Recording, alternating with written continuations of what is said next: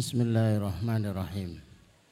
Assalamualaikum warahmatullahi wabarakatuh. Alhamdulillahi rabbil alamin. Wassalatu wassalamu ala ashrafil anbiya'i wal mursalin wa ala alihi wa ashabihi wa man tabi'ahum bi ihsan إلى يوم الدين. أشهد أن لا إله إلا الله وحده لا شريك له. وأشهد أن محمدا عبده ونبيه ورسوله. لا نبي ولا رسول بعده. اللهم اسرح صدورنا وتزوس عن سيئاتنا. Wahab lana fahmal anbiya'i wal mursalin. Wahab lana fahmas salafus Allahumma anfa'na bima 'allamtana wa 'allimna ma yanfa'una wa zidna ilman wa na'udzu billahi min Allahumma la sahla illa ma ja'altahu sahla wa anta taz'alul hazna idza syi'ta sahla. Rabbi israh li sadri wa yassir li amri wa hlul 'uqdatam min lisani yafqahu qawli rabbi zidni ilma. Subhanaka la ilma lana illa ma 'allamtana innaka antal alimul hakim. Rabbana atina min ladunka rahmah wa hayyi lana min amrina rasada amma ba'd Bapak, Ibu, jamaah sekalian yang semoga dirahmati Allah, Semoga dicintai oleh Allah Subhanahu wa taala dan semoga dibarokai dan diridhoi oleh Allah Subhanahu wa taala. Alhamdulillah sore hari ini kita dimampukan, dimudahkan, diringankan langkah kita, dipenuhi hati kita dengan sebuah harapan. Harapan kepada Allah Subhanahu wa taala dari sekian yang dijanjikan Sekalipun dalam memenuhi janji itu lelah. Lelah yang indah adalah lelah yang melilah. Lelah dalam rangka untuk mengejar janji Allah.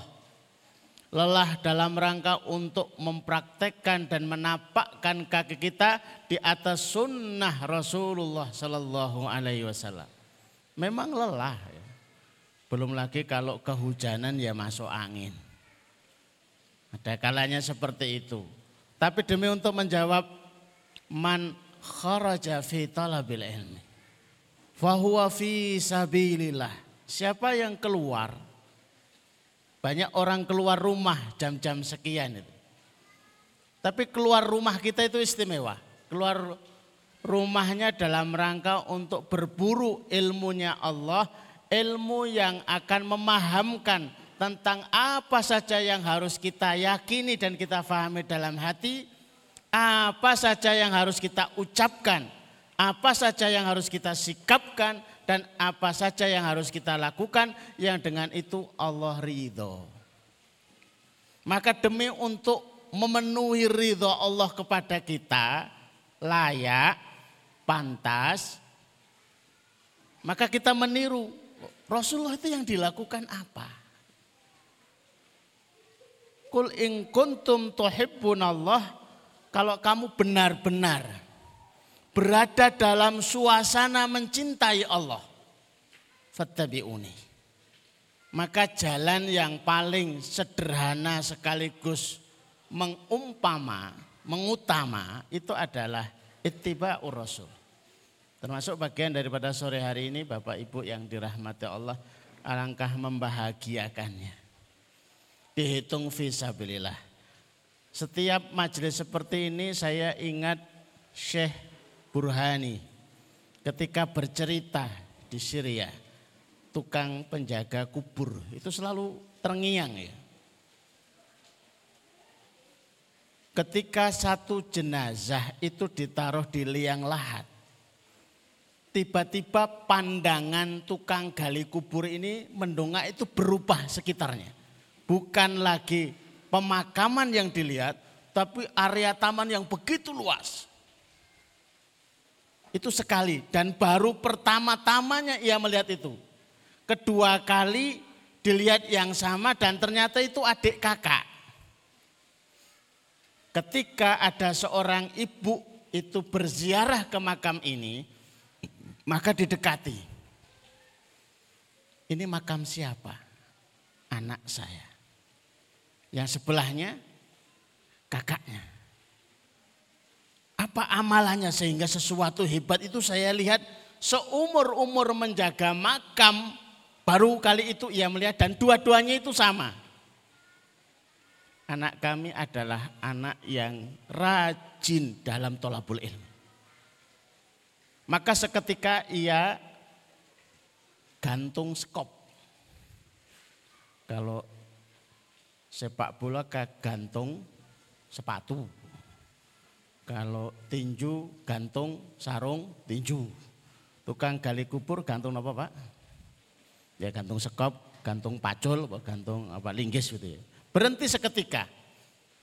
Mencari masjid kemudian belajar. Yang dipelajari apa? Nahwu sorof. Coba bayangkan, alangkah jauhnya nahwu sorof. Sebagai ilmu alat untuk bisa memahami nantinya Al-Quran, nantinya hadis, baru difahami artinya kemudian tafsirnya, kemudian penjelasannya. Tapi itu sesuatu yang dipilih. Maka luar biasa. Kelelahan, kehujanan, masuk anginnya, keluarnya biaya, dan segala jerih payah yang panjenengan perjuangkan, itu adalah lelah yang luar biasa. Bahagiakan hati kita, banggakan diri kita berada dalam majelis-majelis seperti ini yang tertampak itu ya kursi-kursi yang ditata. Tapi sesungguhnya yang dilihat dalam maknawiyat hati kita adalah taman dari tetaman surganya Allah. Karena Rasulullah pernah menyatakan, Ida marartum biryadin min riyadil jannah farta'u. Kalau kamu lewat dari taman dari tetaman surga. Artinya tidak menyengaja melewati sebuah taman dari tetaman surga, fartau maka hendaklah kamu singgah. Para sahabat masih asing istilah raudhatun min riyadil jannah. Apa itu ya Rasulullah? Halakut dzikr. Sekumpulan orang yang berkumpul untuk mengingatkan Allah dengan ilmunya, untuk mengingat kepada Allah dengan ayat-ayat Allah, dengan mengingat Allah dengan hadis-hadis Rasulullah Shallallahu Alaihi Wasallam. Maka, ma ini rumah sebelah kanan rumah Rasulullah itu namanya Raudhah. Bapak Ibu yang pernah tindak umroh di Masjid Nabawi, itu tempat mustajabnya Madinah. Kenapa sih disebut seperti itu? Wong tempatnya juga tidak begitu luas antara rumah Rasulullah dan mimbar. Karena para sahabat para sahabat itu biasa tongkrong di situ. Tongkrongnya untuk mendengar hadis dari Nabi Shallallahu Alaihi Wasallam. Untuk menjadi sebuah tetenger di mana-mana. Untuk menjadi sebuah mercusuar yang bisa dilihat dan diteladani oleh kaum muslimin di seluruh dunia. Bapak Ibu yang dirahmati Allah, Sore ini kita akan membahas tentang magnet rezeki. Bukan sebagaimana yang diseminarkan, hanya judulnya saja. Kalau magnet yang difahami Bapak Ibu yang dirahmati Allah apa? Ya kalau asal dibawa, diseret saja, ya bermuatan logam itu nempel. Maka sama fungsinya kalau magnet rezeki ini panjenengan bawa, panjenengan lakukan, semua yang bernilai rezeki nempel. Apa pun itu. Apakah rezeki yang panjenengan fahami itu adalah ketaatan nempel. Harta nempel. Kebahagiaan nempel. Rizki yang bentuknya itu adalah ilmu kefahaman nempel. Kesehatan nempel. Dan karena waktu kita ini tidak panjang, Maka tidak kita bahas banyak. Hanya empat yang menjadi magnet rezeki. Mudah-mudahan bisa memahamkan. Ini yang nomor satu Pak. Magnet rezeki itu ya kiamulail. Saya sulit mencari tandingannya ini. Mau sejak Rasulullah itu diangkat menjadi Rasul sampai generasi hari ini ya ketemunya ya ini. Maka kalau kita tidak mengambil ini sebagai magnet rezeki ya, kita kehilangan banyak rezeki dalam kehidupan kita itu. Rezeki harta ya enggak banyak, kesehatan ya enggak banyak, kebahagiaan ya enggak maksimal, memahami agama Allah ya hanya pinggir-pinggirnya saja. Kecuali panjenengan menggunakan ini yang pertama ini. Lebih dari sekedar yang panjenengan bayangkan. Para sahabat itu kumpulan dari beraneka ragam status latar belakang yang berbeda-beda. Ketika melazimi ini 10 tahun dalam sebuah formula, dalam sebuah dosis yang ditentukan. Kayaknya kayak apa? Bukan hanya suksesnya itu sukses tingkat kota. Kelasnya kabupaten. Tapi megang dunia Pak. Megang dunia. Muhammad Al-Fatih. Saya itu sulit mencari padanannya. Ini anak usia 21 tahun kok ngedap-ngedapin ini. Boso Cirebonan itu moncer. 21 tahun tuh ya usia setelah SMA. Kalau diukur dari rezeki, bukan hanya rezeki itu punya kendaraan bagus, sekian properti atau enggak. Beliau itu pemimpin panglima. Sultan. Kok bisa? Dan yang ditaklukkan pada hari Jumat, saat itu usia 21, itu Konstantinopel. Benteng paling angkuh yang pernah dikenal karena lapisnya itu delapan. Tingginya 25 meter. Belum pernah ditaklukkan oleh pasukan muslim dari waktu ke waktu. Ini seorang anak. Maka seorang pemuda itu identik dengan terobosan dan sesuatu yang luar biasa. Kami sering mendapati generasi muda itu sesuatu yang tidak terduga. Maka kalau ada anak muda itu sesuatunya mudah diduga, saya ya, saya ragu kalau dia masih muda. Ini kok gerakannya kok mudah ditebak. Ini jangan-jangan fisiknya muda tapi ruhnya tua gitu loh. Selalu mengejutkan. Tapi fisiknya tua apa itu? Terobosan-terobosannya sulit diduga. Wah ini jiwanya muda. Sudah enggak zamannya lagi itu semangat 45 Bapak Ibu. Semangat 45 itu tua sekarang. Sudah berapa Pak? 62 tahun kan? Semangat 45 itu.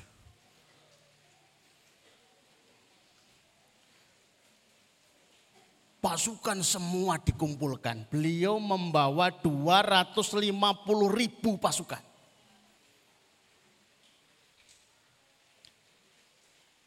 Di semua di tempat yang luas pasca penaklukan Konstantinopel semuanya disuruh berdiri. Hari itu hari Jumat, beliau Muhammad Al-Fatih pengen memilih di antara mereka siapa yang layak menjadi khotib dan imam. Kehormatan. Maka dipilih melalui sebuah angket, seleksi siapa yang sejak akil balik sampai hari ini tidak pernah terlambat sholat berjamaah di masjid. Akil balik itu usia sekitar 15 tahun Bapak Ibu. Setelah kelas 3 SMP ya. Sejak 15 tahun sampai berapapun usianya pada saat itu tidak pernah absen dari sholat berjamaah di masjid. Yang absen sekali saja silahkan duduk. maka mendapati fakta separuh duduk, separuh berdiri. Artinya mayoritas yang dibawa pasukannya itu adalah sangat menjaga sholat berjamaah. Inilah kualitas. Sekalipun S1, S2, S3 dan SS yang lain, tapi kalau sholat lima waktunya enggak terjaga, enggak akan ke mana-mana. Silahkan buktikan, enggak akan ke mana-mana. Yahudi tidak akan pernah gentar.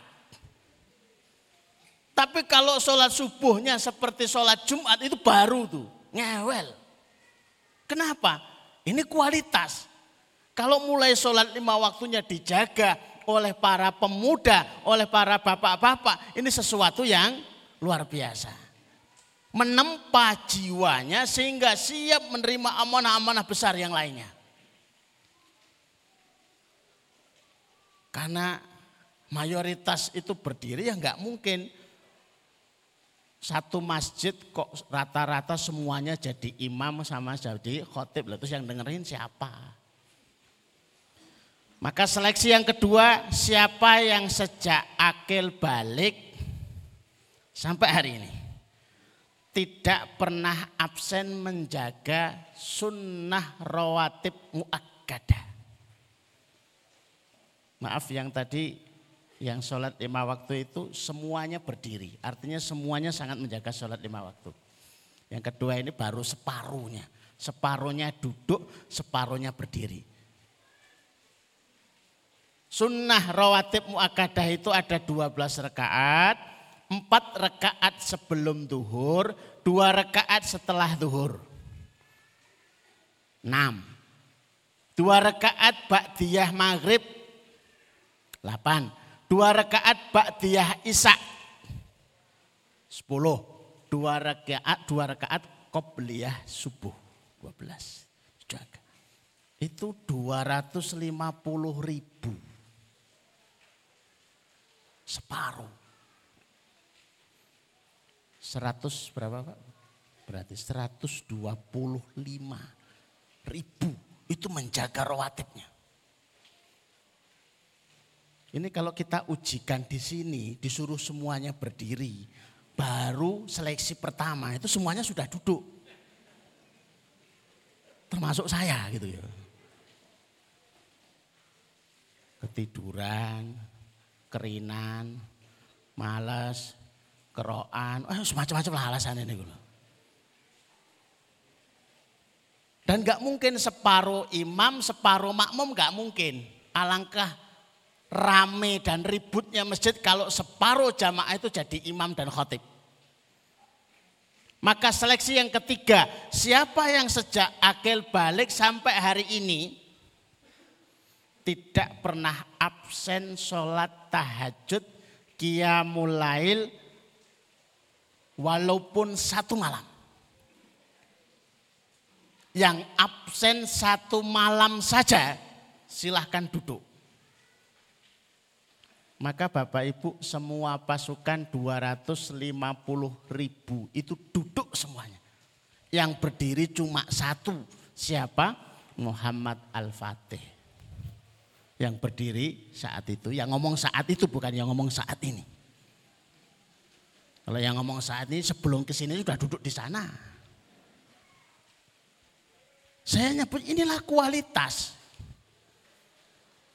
Kalau kita bicara tentang kejayaan Islam, kesuksesan Islam dan tidak ada kesuksesan yang lebih hebat melebihi kesuksesan ketaatan. Tapi kalau kualitas dari kita itu tidak ditempa modal seperti ini susah. Bahwa kita berhajat kepada harta, iya. Berhajat kepada manajemen, iya. Berhajat kepada yang lain-lainnya, iya. Tapi kalau sumber dayanya itu tidak siap membawa, susah. Muhammad Al-Fatih itu siap menyeberangkan 70 kapal dalam semalam untuk nyeberangi gunung. Saya membayangkan Sindoro Sumbing. Wah 70 kapal. Satu kapalnya ditarik 150 ekor sapi. Apa yang terpikir di benak bapak-bapak? Leh golek kapan semalam? Padahal kali 70. Mikirnya kok suwe ya tadi. Ini kalau kita tidak mau latih itu ya semakin tertunda lama. Itu baru menjelaskan kiamul nomor satu. Orang rampung-rampung ya. Ya ben. Wong kenyataannya ini yang paling inti, paling pokok, paling berat. Saya membaca sebuah buku tulisannya itu Rahasia Tajud kalau tidak salah. Orang paling kaya di Wonosobo.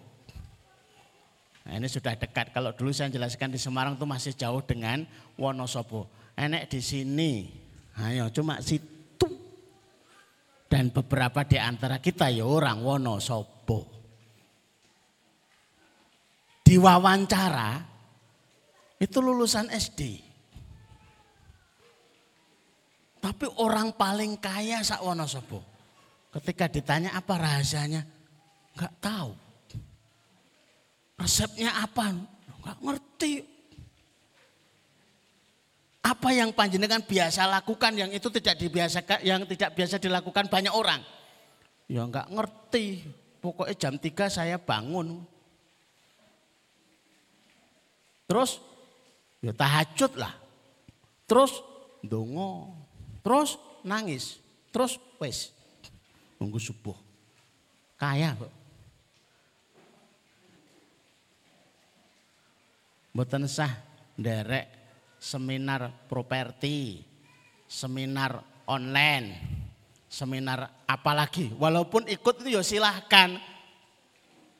Tapi berapa banyak ikut pelatihan itu ujung-ujung akhirnya itu ya stres itu ya. Orang iso sugih sebagaimana yang diseminarkan. Lawa yang isi seminar itu bisnisnya ya seminar. Wah, tak pikir ada yang lain gitu ya. Itu malah lulusan SD. Coba kalau panjenengan ditanya orang paling kaya di Arab Saudi. Ini rahasianya apa? Qiyamul Lail. Namanya Syekh Sulaiman Ar-Raji. Itu pemilik bank syariah hampir semua di Arab Saudi. Usianya lebih dari 90 tahun. Waktu itu miskin, hanya sekedar bayar rihlah dua rial, nggak bisa bayar. Sampai ketemu dengan seorang syekh yang menasehati, nak kamu kok miskin banget. Mesake. Kenapa kamu tidak luangkan 30 menit sebelum azan subuh berdoa agar dikayakan oleh Allah. Dan diajari doanya sahabat Anas bin Malik. Allahumma akthir mali wa waladi. Wa barik li fi ma'ataitani. Wa atil hayati ala ta'atika wa ahsin amali waghfirli. Itu doanya. Ya Allah perbanyaklah hartaku dan perbanyaklah anakku. Jangan dibalik nggih Bu. Masalah. Banyak anak sedikit harta itu masalah. Yang diminta pertama banyak harta baru banyak anak. Kita kehilangan keteladanan dan mercusuar keteladanan dalam hal ini itu ya gara-gara barangkali belum disebutkan secara urutannya pas. Padahal petunjuk hadisnya itu ya pas. Perbanyaklah hartaku, setelahnya perbanyaklah anakku. Anaknya akar apa-apa tapi hartanya banyak gitu. Wabarik li fima dan berkahilah semua yang kau berikan kepadaku. Berkahilah usiaku, berkahilah kesehatanku, berkahilah keluargaku, berkahilah bisnisku, berkahilah pertanianku, berkahilah apa pun yang dipegang barokah. Wa atil hayati ala to'atika dan panjangkan usiaku dalam ketaatan. Bapak Ibu usia itu diminta panjangnya. Bukan dilakukan. Panjang umurnya. Panjang umurnya. Ora panjang. Malah kurang. Tapi diminta dalam doa Allahumma atil hayati ala ta'atika. Maka saya suka pesan ya, kalau bapaknya sakit sudah sepuh, ibunya sakit sudah sepuh, butuh untuk didoakan sembuh. Saya tanya lagi, apakah masih dibutuhkan? Masih. Nah kalau dibutuhkan ya didoakan mudah-mudahan panjang usia dalam ketaatan. Saya curiga kalau doanya berikan yang terbaik itu saya curiga. Itu ada dalam kurungnya. Wes kesel ngopeni, ngobrol. Permintaannya neko-neko dirawat susah. Ya Allah berikan yang terbaik. Dalam kurung apa itu? Endang. Sembuhkan yang terbaik. Ya sembuhnya meninggal. Mending to the point saja, panjangkan usianya dalam ketaatan. Sembuhkan dan panjangkan usianya dalam ketaatan. Itu yang saya praktekkan juga kepada bapak mertua ditabrak ninja. Ninja motor bu, bukan ninja apa itu ninja film itu. Ditabrak motor. Kepala sebelah kiri harus dibuka. Pundak sebelah kiri patah tangan patah juga. Usia 68. Yang nabrak saya nggak sengaja. Lalu terus nenek sengaja malah parah. Ya ikhtiarnya kita pilihkan rumah sakit internasional. Memang mahal, saya ngomong sama keluarga, bapak kita mahal enggak? Mahal, maka berapapun mahalnya biaya jangan protes. Maksudnya apa? Nanti tak bagi gitu loh. Berapa-berapanya. Sekian ratus juta, ya, kamu berapa, kamu berapa, kamu berapa. Menang dulu di awal gitu ya. Alhamdulillah diberikan kesehatan, diberikan kesembuhan oleh Allah SWT. Sekalipun sepuh secara usia, yang kita butuhkan doanya. Mungkin doanya untuk dirinya belum tentu mustajab, tapi doanya untuk anak-anaknya sangat mustajab. Jadi kiamulail. Rajid. Saya tanya teman yang di Yaman 11 tahun dan beberapa puluh tahun. Orang yang paling kaya di sana itu apa yang dilakukan? Ada Ustaz. Kebiasaannya jam 2 malam bangun. Terus bangunkan keluarga besarnya. Terus ngajak ngaji. Maka Bapak Ibu Kita punya kebiasaan yang ingin kita formulakan di tempat ini walaupun belum bisa maksimal. Baca Quran. Setelah suka membaca sehari lima juz, inginnya itu ya menghafal. Agar kebiasaan membaca, kebiasaan hafal, membaca bil ghaib itu bisa dipraktekkan dalam kiamulail. Kami tidak bangga dengan gelar Al-Hafidh itu enggak bangga. Bapak Ibu jangan terbawa oleh suasana, nanti akan diberikan mahkota dan jubah. Lah kalau hafal tapi hari-harinya enggak membaca loh, salah lagi kita. Ahlu Quran itu membaca Quran tiap saat. Baik itu bin nador dengan melihat ataupun bil ghaib dengan hafalan dan bacaannya dibawa dalam Qiyamulail.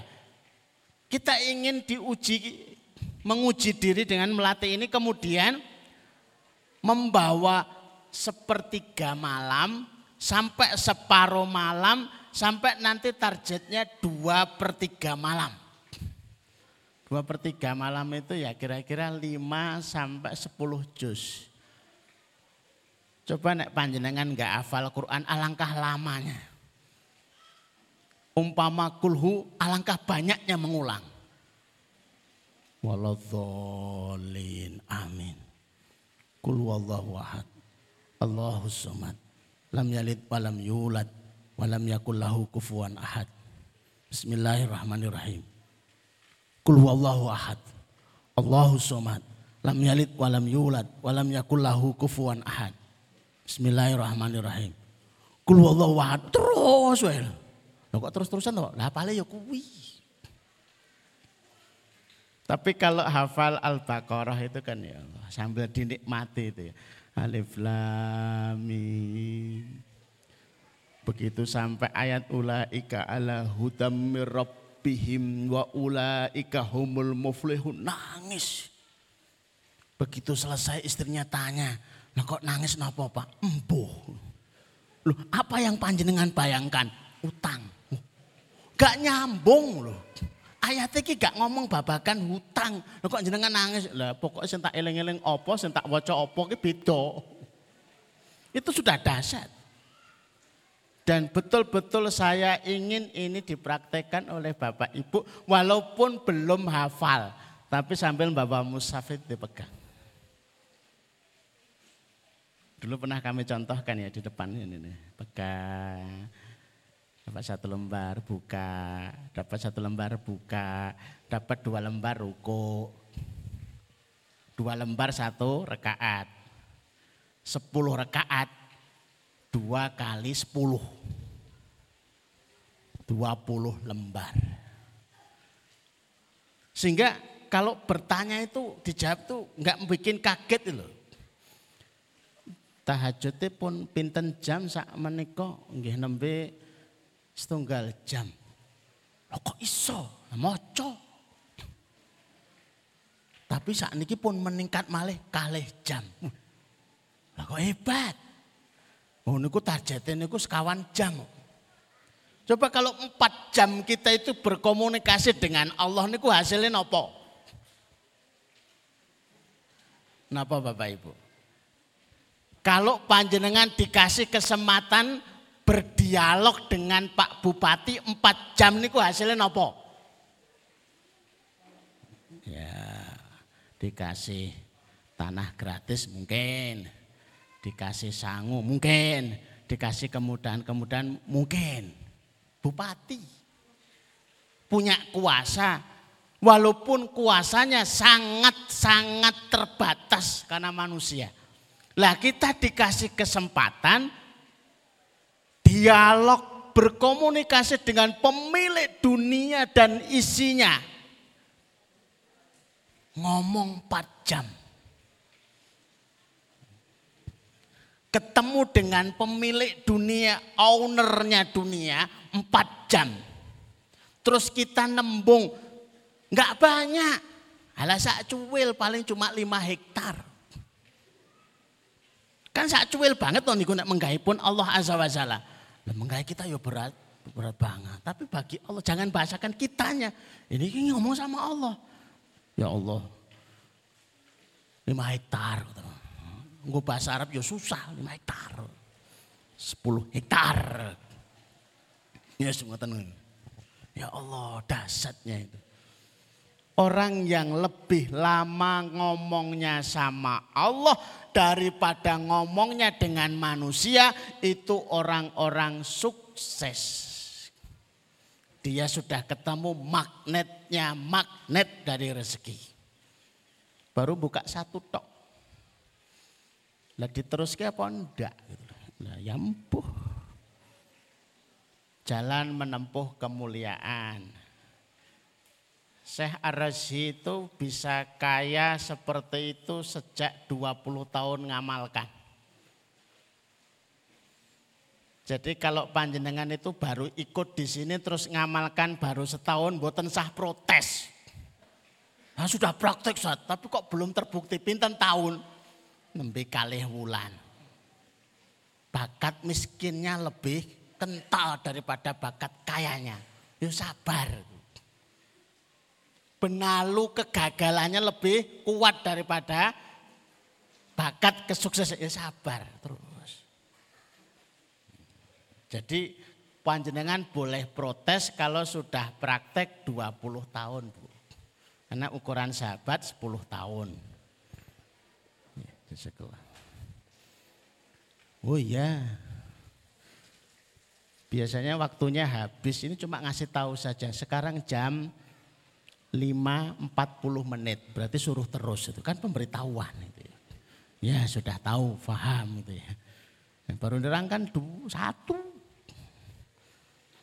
jalan ampunan tidak ada yang menghalang rezeki dan menyumbat Kecuali ya dosa.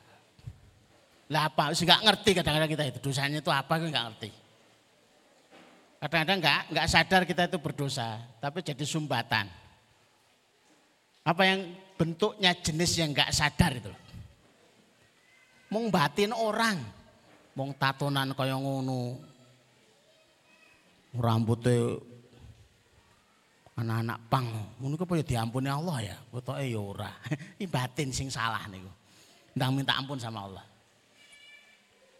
Bentuknya jane wong desa tapi kok rezekine kaya wong sugih. Kuwi duwe demit apa ora kuwi ya ngono. Oh, batin sing ora-ora pun. Termasuk ibu-ibu sok manggil kucing tapi orang ngekei panganan. Pus pus pus ya tak belo ceng. Manggil ayam kur kur kur kur gak jadi dikasih pakan masalah itu. Loh cuma bahasa keakrapan. Bahasa keakrapan kok PHP. Itu kalau zaman para sahabat tuh hadisnya nggak diterima. Alasannya apa? Ayam aja ditipu, apalagi orang. Maka hati-hati. Jadi orang mulai tahajud itu secara tidak langsung sebenarnya apa? Minta ampun. Sudah beristighfar kepada Allah Subhanahu wa taala. Ini jalan Jabri. Kita sudah kenal istilah Jabri ngomong langsung sama Allah itu. Apa nggak bisa sholat lima waktu lah bareng-bareng. Coba habis sholat lima waktu jenengan doanya yang keras. Nanti kan rame sak masjid. Ya Allah, hutang saya banyak. Wah semua nengok ke kita. Iki sopo iki.